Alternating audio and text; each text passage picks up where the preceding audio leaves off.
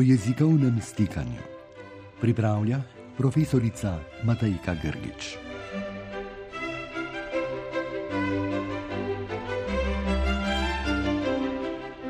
Drage poslušalke in dragi poslušalci. V tej seriji oddaj obravnavamo najbolj pogoste napake, neustrezne rabe in neposrečene prevode, ki jih ponavadi zasledimo na plakatih, vabilih in oglasih, s katerimi pač organizatori vabijo na razne prireditve tu v naši okolici. V prejšnjih oddajah smo na primer omenili, da je dobesedni prevod italijanske besedne zveze Città in Festa, torej v slovenščini naj bi se to glasilo mesto v prazniku, povsem neustrezen, saj v slovenščini taka raba ni spričana. Prav tako ne moremo italijanske fraze i frutti del nostro lavoro prevesti s sadeži ustvarjalnosti, saj to pomeni la frutta del nostro lavoro. V slovenščini govorimo torej o sadovih ustvarjalnosti. Če prireditev odpade ob dežju, buri in snegu, ne moremo napisati v slučaju grdega vremena, saj zvenita stavek povsem eksotično in čudno. V slovenščini običajno pravimo v primeru slabega vremena. Do teh in podobnih napak pride, ko smo govorci slovenskega jezika v Italiji premalo izpostavljeni rabam tega jezika v osrednjem slovenskem prostoru.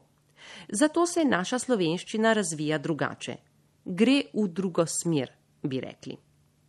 Znanstvene raziskave so dokazale, da je ta pojav pri manjšinah zelo pogost.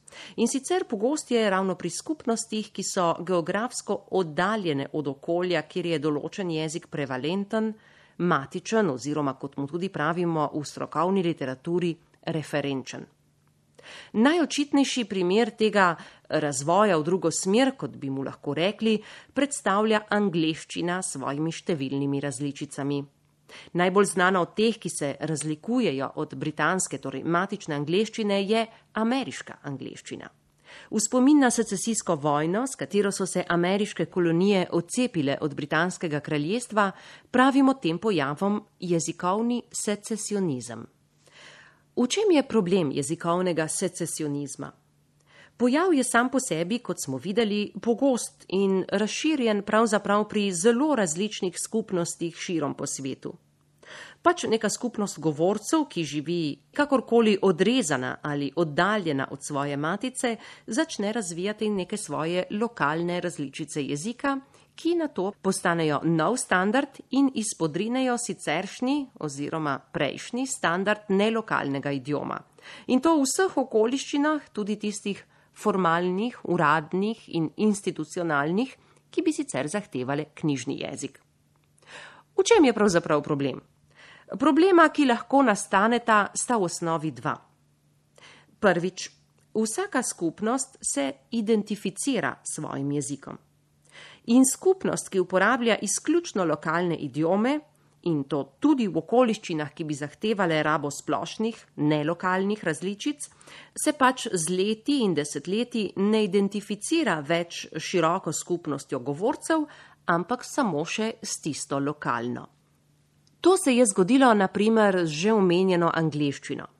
Danes govorimo o več različicah angliškega standarda, hkrati pa govorimo tudi o ločenih skupinah govorcev, ki se med sabo sicer razumejo, identificirajo pa se samo še na lokalni ravni. Angleži so angleži, američani so američani, avstralci so avstralci in tako dalje. Isto se dogaja z nemščina. Govorimo jo v Nemčiji, Avstriji, Švici in Luksemburgu. Avstricu ne morete reči, da je Nemec, Nemcu pa ne, da je Švicar. Čeprav se med sabo razumejo, se identificirajo z različnimi in ločenimi skupnostmi.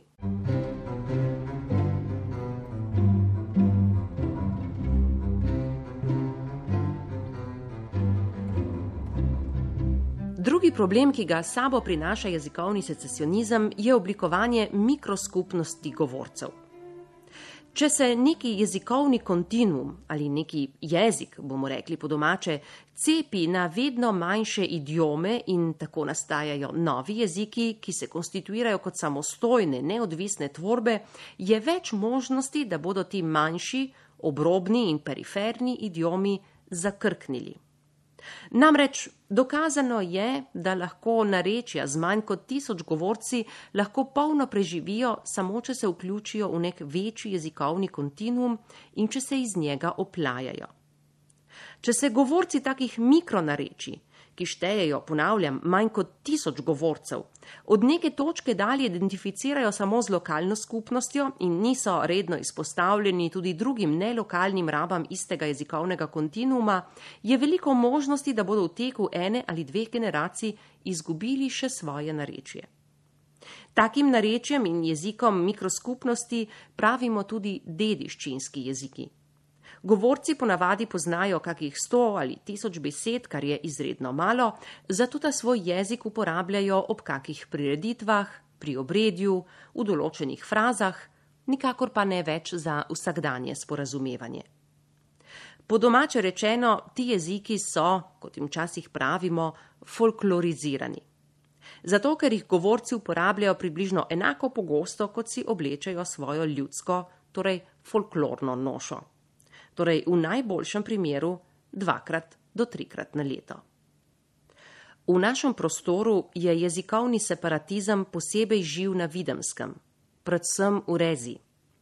Govorci, ki obvladajo samo narečje, se ne identificirajo več s celotno skupnostjo govorcev slovenskega jezika, ampak samo še z lokalno skupnostjo.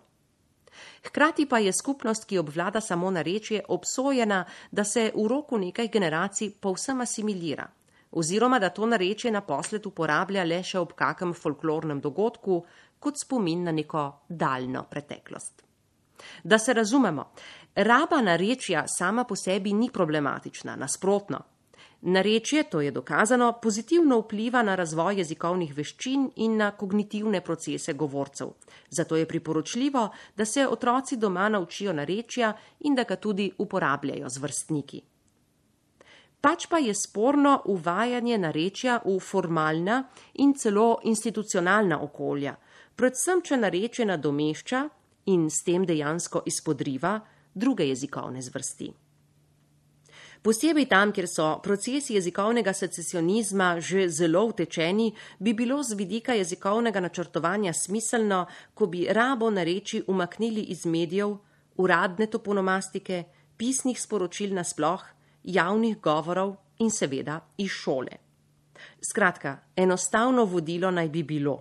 Povsod tam, kjer se pojavlja knjižna italijanščina, se mora ob njej pojavljati knjižna slovenščina povsod tam, kjer se pojavlja italijansko narečje, pa se mora ob njem pojavljati slovensko narečje. Drugačna razmerja moči lahko privedejo do učinkov, ki si jih govorci težko predstavljamo, so pa zelo realni in njihove posledice zelo občutene. O tem pa, dragi poslušalci in drage poslušalke, več konkretnih primerov v naslednji oddaji.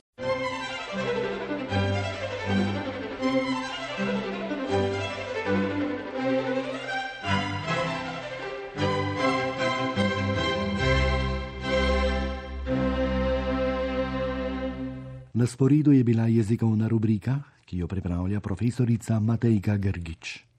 Uredništvo Loredana Gec.